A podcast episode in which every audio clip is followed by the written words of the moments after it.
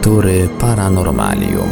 Dziś w Radiu Paranormalium kontynuujemy prezentację książki Wojciecha Chudzińskiego Ten drugi w nas. Od objawień aniołów do malarstwa duchów. Jest to niezwykła publikacja przeznaczona dla osób zafascynowanych ezoteryką, a w szczególności problematyką spirytyzmu i mediumizmu. W książce autor przedstawia postacie historyczne oraz artystów, na których biografiach odcisnął się kontakt z tak zwaną inną rzeczywistością. Wojciech Chudziński stara się wyjaśnić, co może się kryć za niezwykłymi umiejętnościami osób, które odniosły sukcesy jako medium. Próbuje odpowiedzieć na pytanie, czy opisane historie można wytłumaczyć na gruncie współczesnej psychologii, czy też niezbędne jest odwołanie się do metafizyki i dostrzeżenie w tych kontaktach ingerencji czynników zewnętrznych. Książkę Ten drugi w nas, od objawień aniołów do malarstwa duchów na antenie Radia Paranormalium prezentujemy w odcinkach w całości.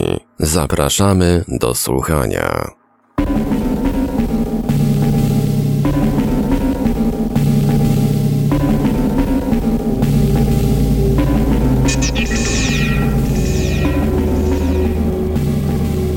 Część pierwsza. Szukałem Nowego Jeruzalem, a skończyliśmy na ścianie płaczu. Wasilij Mitrochin, oficer KGB. Zatem czego oczekujecie? Jeżeli Bóg zaprosiłby was do siebie na wizytację, sądzicie, że poszlibyście tam pieszo albo pojechali autobusem? Timothy Leary, Polityka Ekstazy. Spalić świętą. Joanna Dark. Kim była Joanna Dark? Świętą, która z pomocą Boga poprowadziła wojska francuskie do zwycięstwa? Historyczką? Chorobliwą megalomanką? Zwariowaną wizjonerką? Niektórzy uważają, że życie Joanny, takie jakim znamy je dziś, to mit, który narodził się wiele lat po jej śmierci. Dzieciństwo i młodość spędziła w miasteczku Domremy nad brzegiem Mozy, wśród zielonych łąk Lotaryngii. Miejsce, gdzie mieszkała, od świata zewnętrznego oddzielały wysokie góry. Nie docierała tam światowa wrzawa, ani szalejąca wokół dziejowa zawierucha. Jako córka ubogich rolników wcześniej przekonała się, co znaczy ciężka praca. Mając zaledwie kilka lat, pomagała matce prząść wełnę, strzec trzody i obsługiwać pługę. Była dzieckiem lubianym, choć niektórzy niepokoili się, że zamiast dbać o swe sprawy codzienne, zbyt dużo czasu poświęca urojeniom. Każdego dnia rozmawiała z duchami. W 1431 roku, podczas procesu przed Trybunałem Inkwizycji, zeznała: Gdy miałam 13 lat, usłyszałam głos pochodzący od Boga, który miał mi pomóc w kierowaniu sobą. Gdy to się zdarzyło pierwszy raz, bardzo się przelękłam. Przyszedł do mnie około południa, w lecie, w ogrodzie mojego ojca. Dochodził z prawej strony, od kościoła. Towarzyszyła mu wielka jasność. Z czasem niebieskie głosy zaczęły wzywać Joannę do konkretnych czynów. Wówczas miała już wizję kilku nadprzyrodzonych istot. Były to anioły, święci, a przede wszystkim pozostający z nią w najbliższym kontakcie święty Michał. Chociaż rozwój wydarzeń nieco ją zaskoczył, w swoim otoczeniu nie miała nikogo, z kim mogłaby podzielić się wątpliwościami, uznała, iż w doznawanych objawieniach nie ma niczego złego. Pełna mistycznej wiary w powierzoną sobie misję, w wieku 16 lat podjęła decyzję, że wbrew trudnościom dotrze na dwór Karola VII i zapozna go z przesłaniem głosów. W tym czasie Jacques d'Arc zaczął miewać niepokojące sny. Jego córka występowała w nich zawsze w otoczeniu żołnierzy. Wizje stały się tak uporczywe, że doszedł do wniosku, iż Joanna zostanie markietanką. Nawet przez myśl mu nie przeszło, by w jej postaci domyśleć się przyszłego wodza armii Karola VII.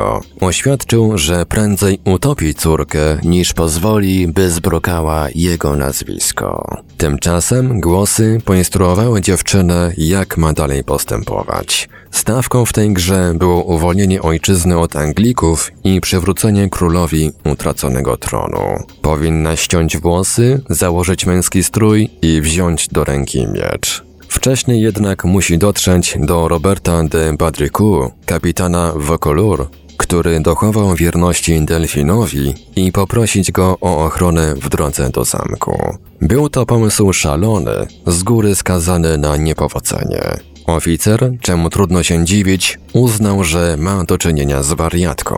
W tej sytuacji odprawienie jej wydawało się jedynie słuszną decyzją. Spoliczkować i odprowadzić do ojca polecił podwładnemu. Kiedy jednak wyjawiła mu, że głosy są pewne, że właśnie doszło do klęski Francuzów pod Ering, oddalonym o setki kilometrów, a fakt ten dwa dni później potwierdził kurier, de Batricu uwierzył. Zanim jednak podjął jakiekolwiek decyzje, dla spokoju sumienia zarządził odprawienie nad dziewczyną egzorcyzmów. Kapitan, który w tej sprawie kierował się raczej intuicją niż żołnierskim rozsądkiem, dał Joannie eskortę złożoną z siedmiu mężczyzn. Mieszczanie i rzemieślnicy w Vaucouleurs zrobili składkę, by kupić dla niej konia i niezbędny ekwipunek. Musiała przebyć 150 mil do Chinon, narażona na niebezpieczeństwa, ponieważ wszędzie wokół grasowały bandy Burgundczyków. Chcąc uniknąć angielskich patroli, podróżowali głównie nocą. Mężczyźni towarzyszący Joannie, choć zaprawieni w bojach, odczuwali strach. Była to najtrudniejsza misja, jaką kiedykolwiek wykonywali. Jean de Metz, żołnierz garnizonu Vaucouleurs, pełen wątpliwości zapytał ją, czy rzeczywiście dokona tego, co zapowiedziała. Nie bój się, panie, odpowiedziała. Moi bracia z raju mówią mi, co mam robić.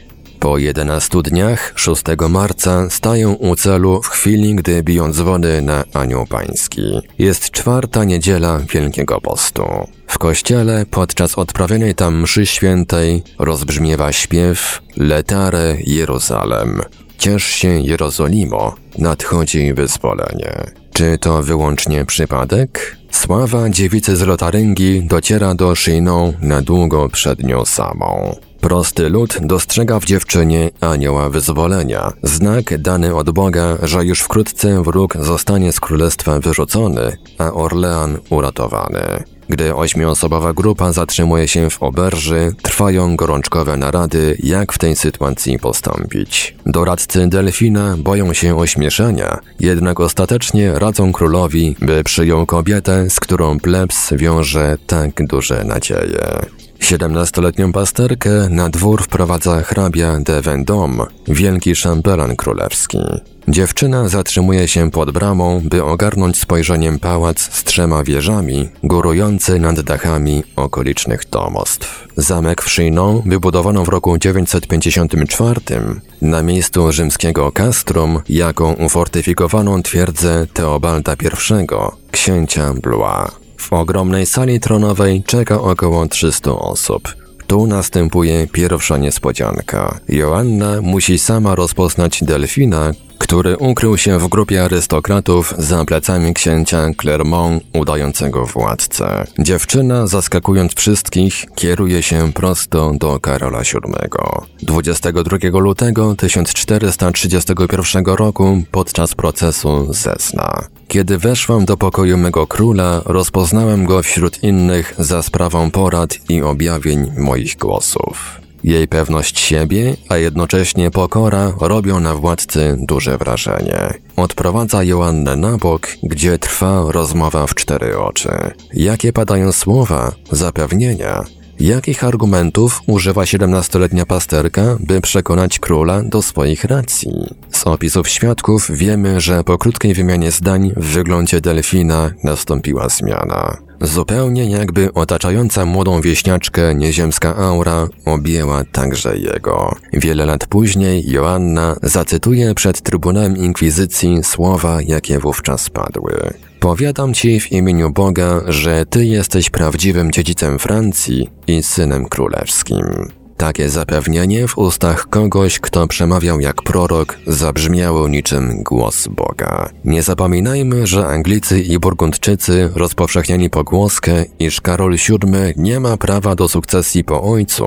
Jest bowiem bastardem zrodzonym ze związku Izabeli Bawarskiej z księciem Orleanu. Traktat Stroi, pośrednio to poświadczając, dążył do wydziedziczenia delfina. Niepewność pochodzenia stała się kompleksem króla i przyczyną jego braku wiary w siebie. Kolejne klęski, poczynając od krwawej jatki pod Vornil, upewniały go, że zawisła nad nim klątwa. Kolejnym elementem, który przekonał Karola do Joanny, było wyjawienie mu przez nią potrójnej prośby, z jaką kiedyś zwrócił się do Boga, o czym nikomu nie powiedział. Nie namyślając się już dłużej, król wydał rozkaz, by dziewica zamieszkała w zamku. Do jej użytku oddano pokoje w baszcie Kudraj, gdzie 120 lat wcześniej przebywał wielki mistrz zakonu templariuszy Jakub de Molay. Trafił tu, gdy rozchorował się w drodze do Poitiers. Los tego człowieka, torturowanego i w końcu spalonego na stosie, w dziwny sposób zapowiadał dzieje życia Joanny. Dziewczyna długo wpatruje się w zagadkowe transkrypcje wyryte ręką zakonnika na miękkich, wapiennych ścianach baszty.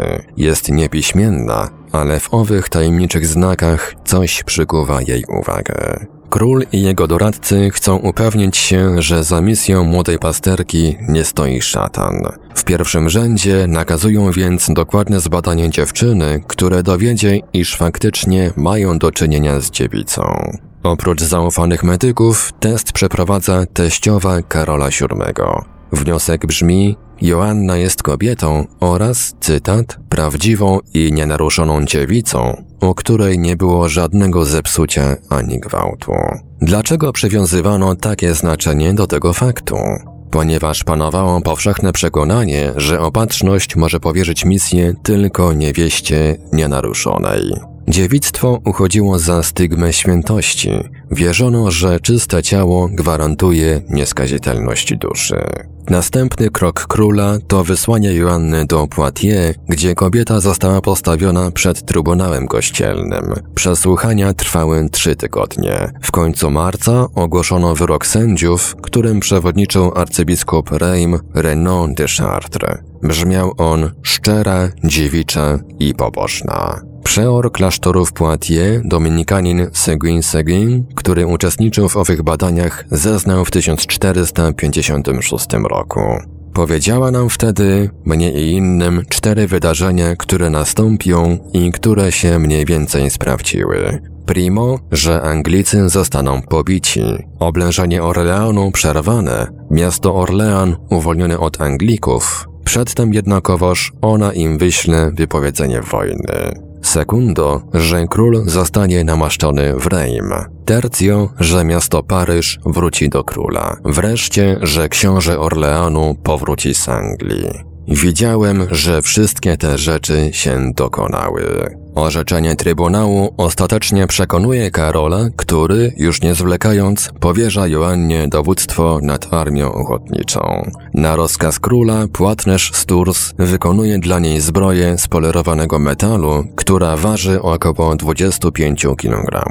Szczupła pasterka nosi ją jak zaprawieni w bojach mężczyźni. Galop na koniu w takiej skorupie nie był rzeczą łatwą, jednak ludziom wierzącym, że poczynaniami Joanny kierują archaniołowie, umiejętności te zdawały się czymś oczywistym. 27 kwietnia 1429 roku dziewica wyruszyła na Orlean. Na czele kolumny żołnierzy i sił zaciężnych, piechurów z łukami i kuszami, kroczyła grupka księży intonująca hymn. Veni Creator Spiritus. O Stworzycielu Duchu przyjdź.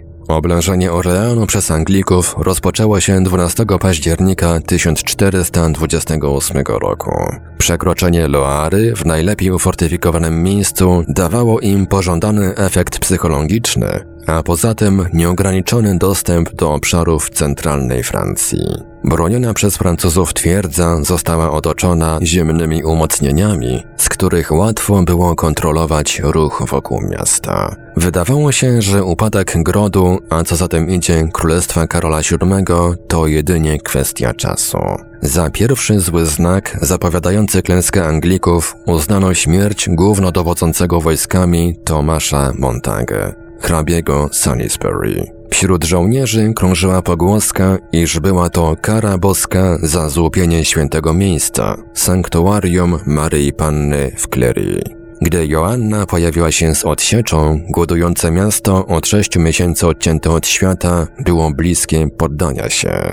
Rozważano podjęcie negocjacji z Anglikami i zbierano pieniądze, które miały skłonić wroga do rozejmu. Przybycie dziewicy z Domchemii wlało w serca oblężonych nadzieję. Tym bardziej, że od samego początku działaniom dziewczyny towarzyszyły znaki, które zdawały się potwierdzać boski charakter jej misji. Pomimo iż odsiecz Karola VII dla miasta nie przybyła z pustymi rękoma, u brzegów Loary czekały wypełnione żywnością wozy, niski poziom wód rzeki uniemożliwiał wysłanie po ten skarb przygotowanych wcześniej barek. Gdy Joanna z niewielką grupą zbrojnych przekroczyła bramy miejskie, zmienił się kierunek wiatru i wody w korycie rzeki wezbrały. Wykorzystując okazję, natychmiast wyprawiono statki, które powróciły z prowiantem i gotowymi do walki żołnierzami. Biograf Joanny Dark, Georges Bordonow, tak opisał wjazd dziewicy do miasta. Cytat.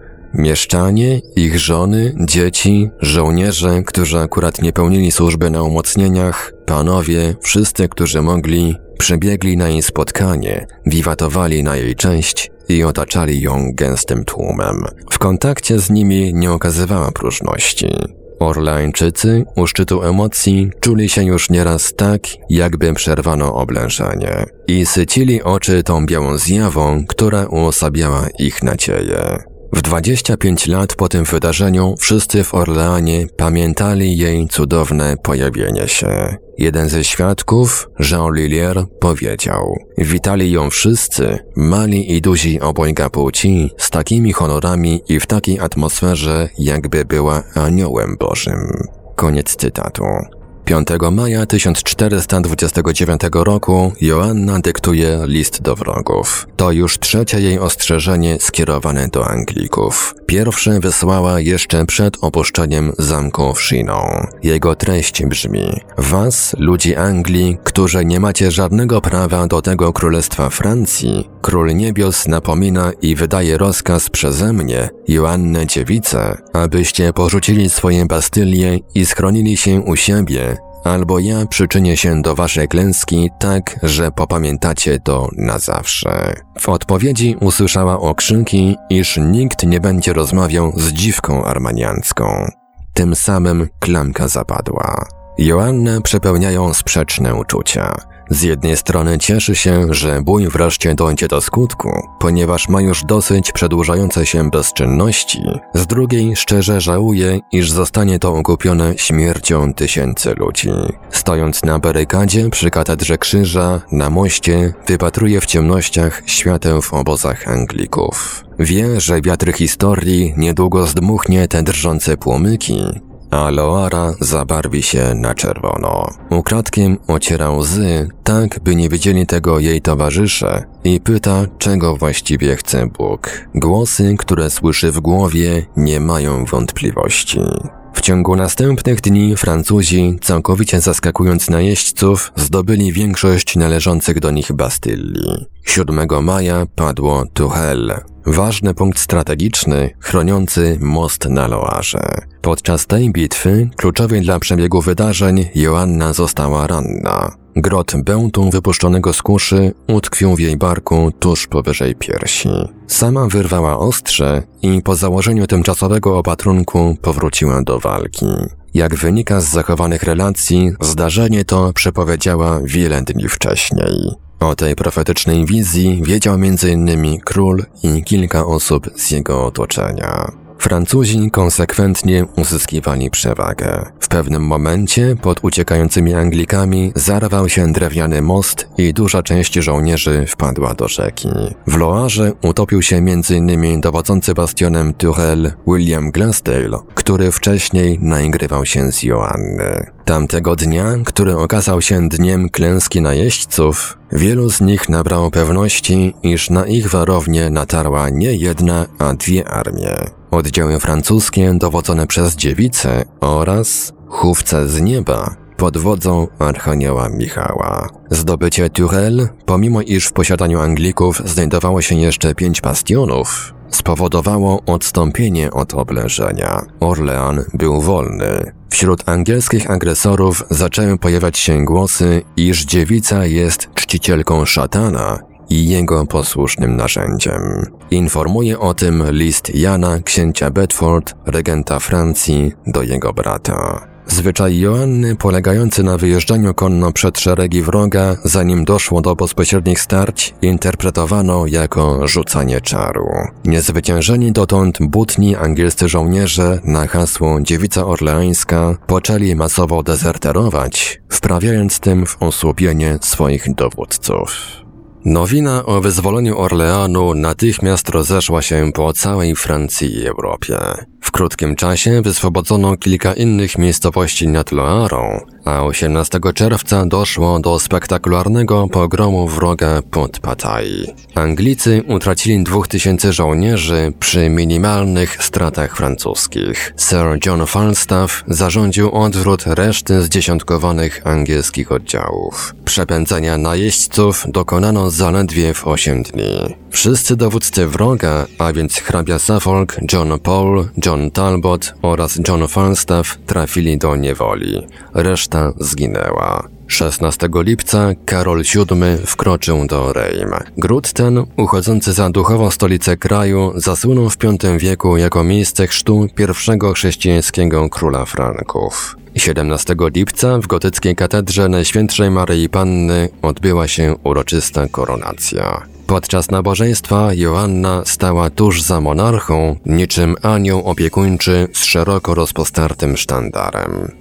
Wielu uczestników ceremonii, nie bacząc na jej zasługi na polu walki, odebrało to jako niestosowność, a nawet butę. Ona jednak święciła chwilę triumfu i nie dostrzegała szeptów oszczerców. Liczyło się wyłącznie to, że zrealizowała misję, że nie zawiodła swoich głosów. Rola bojowniczki dobiegła końca.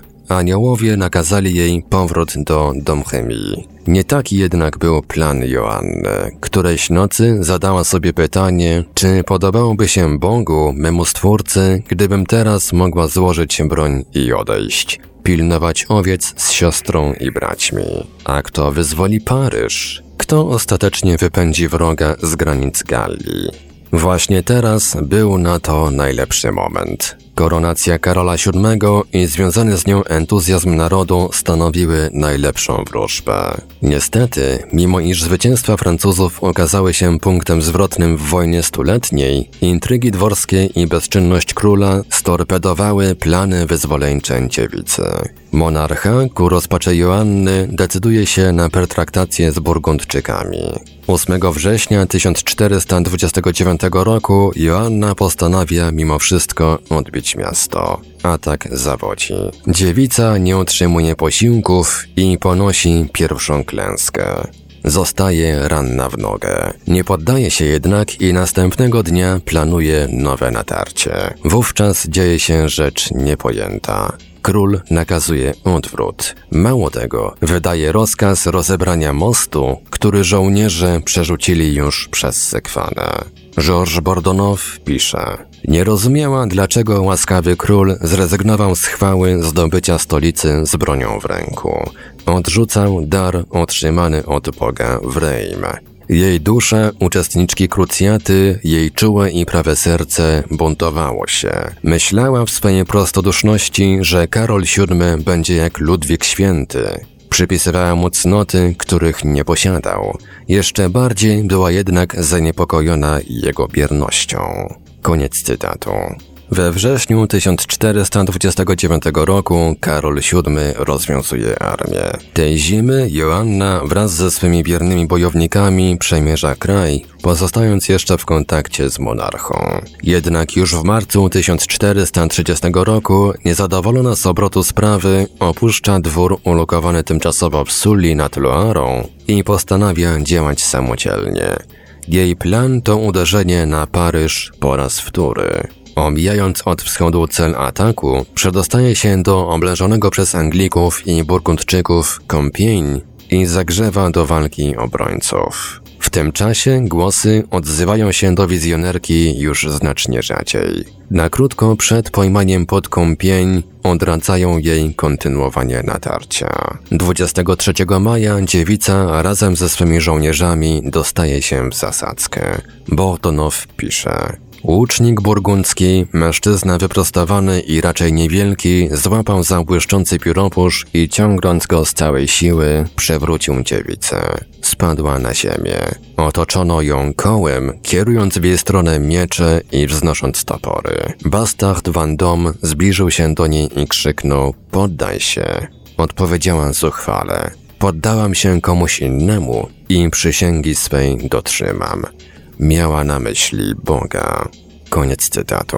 Za niewygórowaną cenę 10 tysięcy funtów, to jest około 50 kg złota, Burgundczycy odsprzedali swój łup wojenny Anglikom. Książę Burgundii, Filip Dobry, przeżywał euforię, jak gdyby pokonał samego szatana. Dwa dni po ujęciu Joanny w liście do swego wuja, księcia Sabendi, wysnął. Cytat. Ta, którą nazywają dziewicą i kilku kapitanów, rycerzy, jermków i innych zostali ujęci, utopieni i zabici. Piszę do ciebie, drogi i kochany wuju, dlatego, że nie wątpię, iż sprawi ci to przyjemność. Koniec cytatu. Anglicy przekazali Joannę Trybunałowi Inkwizycyjnemu w Rouen, mieście położonym w Normandii na północy Francji. By zniszczyć żywą legendę, oskarżyciele ogłosili ją heretyczką i przeklętą czarownicą. Sądowi kościelnemu przewodniczył znany z sympatii do Anglików Pierre Cachon, biskup Beauvais, na terenie diecezji którego została ujęta. Proces trwał od 21 lutego do 17 maja 1431 roku. Joannie postawiono 70 zarzutów. W fakcie oskarżenia można było przeczytać. Cytat w najwyższym stopniu podejrzana, mająca złą opinię i powielekroć denuncjowana przez trzeźwe i godne szacunku osoby. Uznana za guślarkę, czarownicę, wróżbiarkę, fałszywą prorokinię, zaklinaczkę złych duchów, zabobonną wiedźmę, wtajemniczoną w praktyki magiczne i te praktyki uprawiającą, podającą w wątpliwość wiarę Chrystusową schizmatyczkę, bluźniącą przeciwko Bogu i Jego świętym, buntowniczkę i gwałcicielkę pokoju królewskiego, podżegaczkę wojenną, bezwstydną i pozbawioną czci, zwodniczkę ludu i książąt, a także heretyczkę lub co najmniej wysoce podejrzaną o herezję. Koniec cytatu.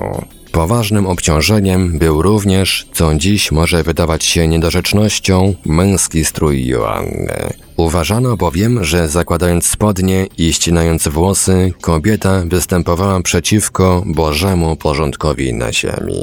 Karol VII, który wcześniej złożył publicznie wyrazy uznania zarówno Joannie, jak i jej rodzinie, nie podjął żadnych starań w celu uwolnienia dziewczyny, a przecież to jej zawdzięczał koronę. Na procesie w Rouen 21 teologów, wytrawnych scholastyków z Uniwersytetu Paryskiego, w którym wcześniej Cochon pełnił funkcję rektora, zadawało Joannie pytania. Udzielała odpowiedzi logicznych i zdecydowanych. Na wątpliwość, w jakim języku przemawiały do niej głosy, odpowiedziała w lepszym niż wasz. Podczas jednego z przesłuchań odbywających się w celi zaprotokołowano taki dialog. Czy świętego Michała i aniołów widziała w postaci cielesnej? Widziałam ich moimi własnymi cielesnymi oczyma równie dobrze jak was widzę, a gdy odchodzili, płakałam i pragnęłam, by zabrali mnie ze sobą. Jaki ma dowód na to, że objawienia pochodziły od Boga i że święta Katarzyna i święta Małgorzata rzeczywiście brały w nich udział? Mówiłam wam nie jeden raz. Czy święta Małgorzata mówiła po angielsku? Dlaczego miałaby mówić po angielsku, skoro nie należy do stronnictwa angielskiego? Czy Bóg nienawidzi Anglików? Nic mi nie wiadomo o miłości czy nienawiści Boga do Anglików, ani o tym, jak zamierza on postąpić z ich duszami, ale wiem, że powinno się ich wyrzucić z Francji. W czasie procesu dochodziło do wielu uchybień formalnych. Joanna została na przykład zakuta w łańcuchy, a straż przy niej pełnili mężczyźni, nie zaś kobiety, co było niezgodne z przepisami prawa kanonicznego. W końcowej fazie procesu, zagrożona torturami, Joanna wyrzekła się swych poglądów i dała namówić na założenie kobiecych szat. Złożyła też przysięgę posłuszeństwa Kościołowi. Ja, Joanna, zwana dziewicą, nędzna grzesznica, po tym jak zrozumiałam, że znalazłam się w pułapce błędów, przy których trwałam, i teraz, gdy z Bożą pomocą wróciłam do mojej matki, świętego Kościoła, stwierdzam, że nie składam fałszywego oświadczenia i że rzeczywiście wróciłam do Kościoła. Przysięgam, że ciężko zgrzeszyłam, udając, że mam objawienie od Boga, Jego aniołów, świętej Katarzyny i świętej Małgorzaty, etc i że wszystkie moje słowa i czyny wcześniejsze, które były przeciwne Kościołowi, odwołuję i pragnę żyć w jedności z Kościołem, nigdy nie odchodząc od niego. W wyniku tej samokrytyki odstąpiono od zarzutów dotyczących czarów, ograniczając oskarżenia z 70 do 12. Zapadł wyrok, który brzmiał dożywocie. Jednak kilka dni później Joanna cofnęła przyznanie się do winy. Ponownie założyła męski strój i oświadczyła, że nie powinna wyrzekać się głosów, które prowadziły ją przez życie, chroniąc na polach bitew pod Orleanem, Pataj i w wielu innych miejscach. To dzięki nim król zyskał koronę w Reim, to dzięki nim ona, dziewica orleańska, zrealizowała Boży zamysł wypędzenia Anglików z ojczyzny. W wyniku tej dramatycznej postawy stanęła przed sądem angielskim. Wyrok mógł być tylko jeden. 30 maja 1431 roku Joanna z błazeńską czapką na głowie, na której wyraźnie było widać napisy apostata, heretyka, relapsa, idolater, Stanęła przed tłumem gapiów czekających na jej męczeński zgon. Isabelle Bricard w swym leksykonie śmierci wielkich ludzi pisze o tym tak. Na czarnym od gawiedzi placu wzniesiono stąs. Na jego szczycie zatknięto obwieszczenie przypominające, że ta, która miała zaraz wstąpić nań ku ogólnemu dobru, kłamała, szkodziła otoczeniu, wykorzystywała lud, dawała wiarę zabobonom, uprawiała czary, bluźniła przeciw Bogu, zaprzeczała wierze w Jezusa Chrystusa, oddawała cześć bałwanom, zaprzedała się diabłu, grzeszyła zarozumialstwem, pychą, okrucieństwem i rozwiązłością, była odszczepieńcem, schizmatyczką i heretyczką. Stanąwszy u stóp stosu, Joanna poprosiła o krzyż. Rzecz ciekawa, żadnego nie było. Wtedy jeden z angielskich żołnierzy przełamał patyk, który wypadł z wiązki chrustu i skrzyżowawszy oba kawałki, przewiązał je sznurkiem. Joanna umieściła ten prowizoryczny krzyż na piersi pod koszulą. Kat skrzesał ogień. Płomienie zaczęły obejmować drewno i dziewczynę, która odruchowo krzyknęła wody, a potem Jezu. To, co zostało po spaleniu, włożono do małego woreczka i wrzucono do sekwany. Koniec cytatu. W latach 1450 do 1457 Karol VII zarządził proces rehabilitacyjny Joanny. Wcześniejszy wyrok anulowano. Co kierowało królem? Wyłącznie interes własny. Bał się, by nikt nie podważał jego prawa do tronu, który otrzymał dzięki pomocy heretyczki. Możni angielscy i francuscy panowie, którzy brali w tym udział, często kazali potem wymazać swe nazwiska z dokumentów, ponieważ obnażało to pustkę ich rycerskości. Napisał Richard Raleigh.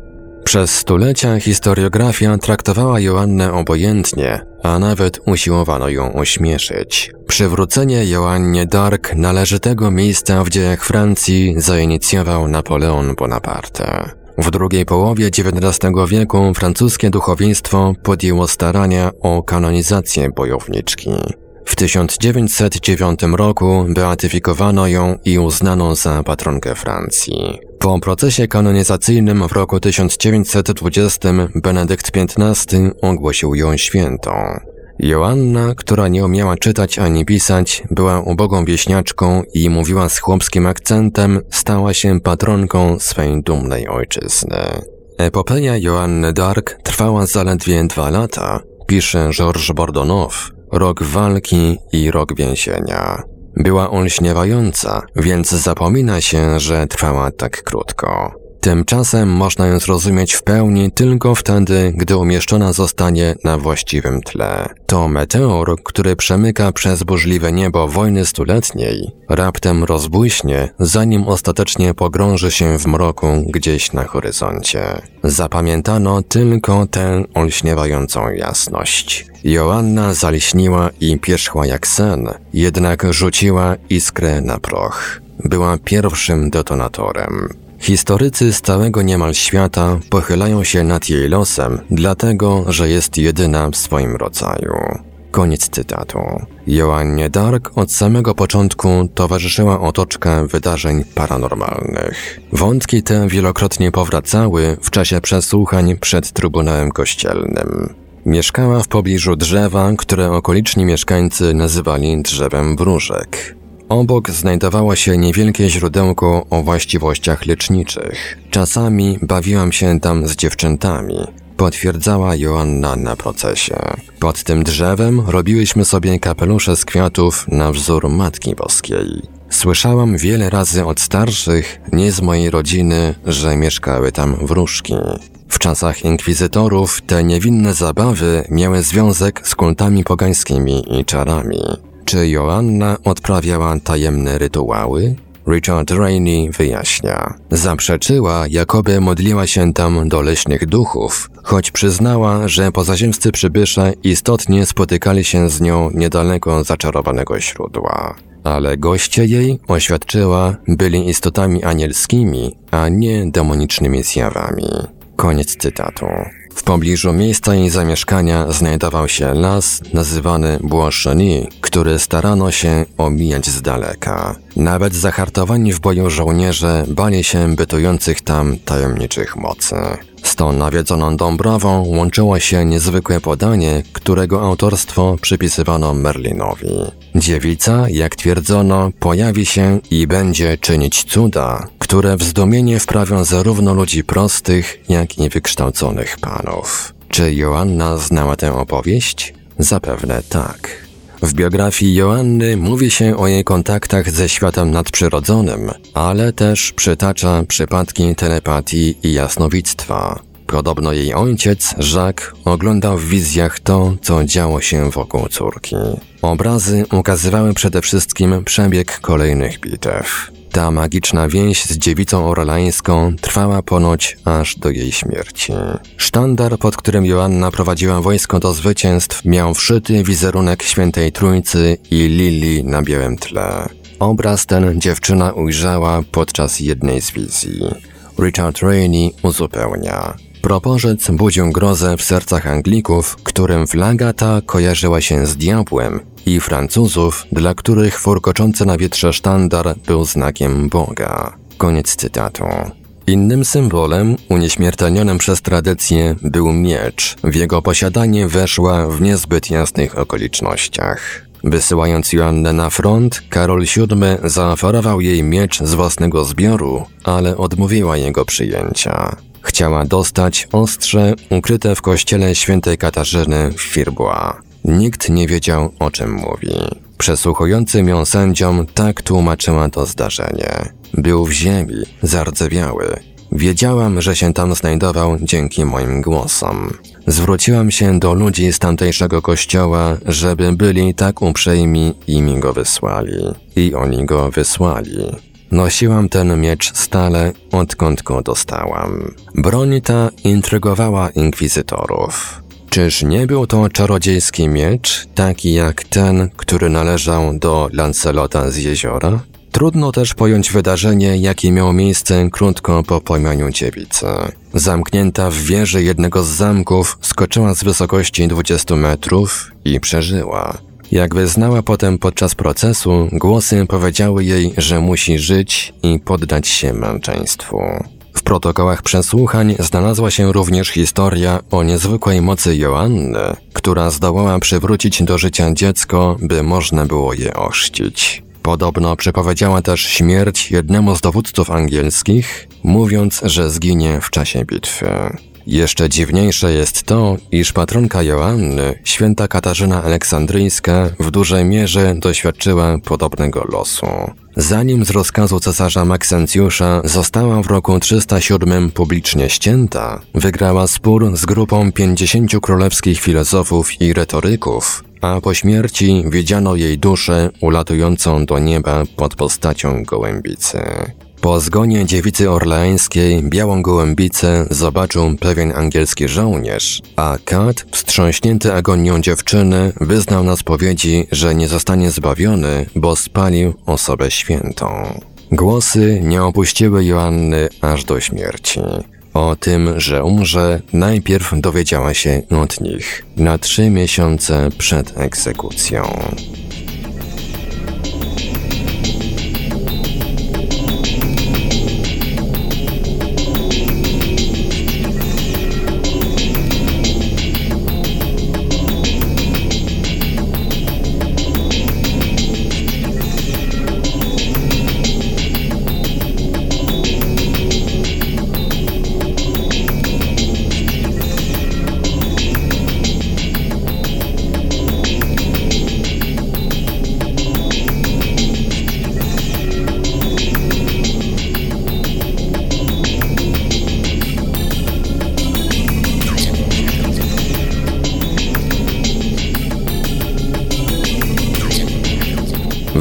Paranormalium zaprezentowaliśmy fragment książki Wojciecha Chudzińskiego Ten drugi w nas od objawień aniołów do malarstwa duchów. Dalszy ciąg w kolejnym odcinku Lektur Paranormalium już za tydzień.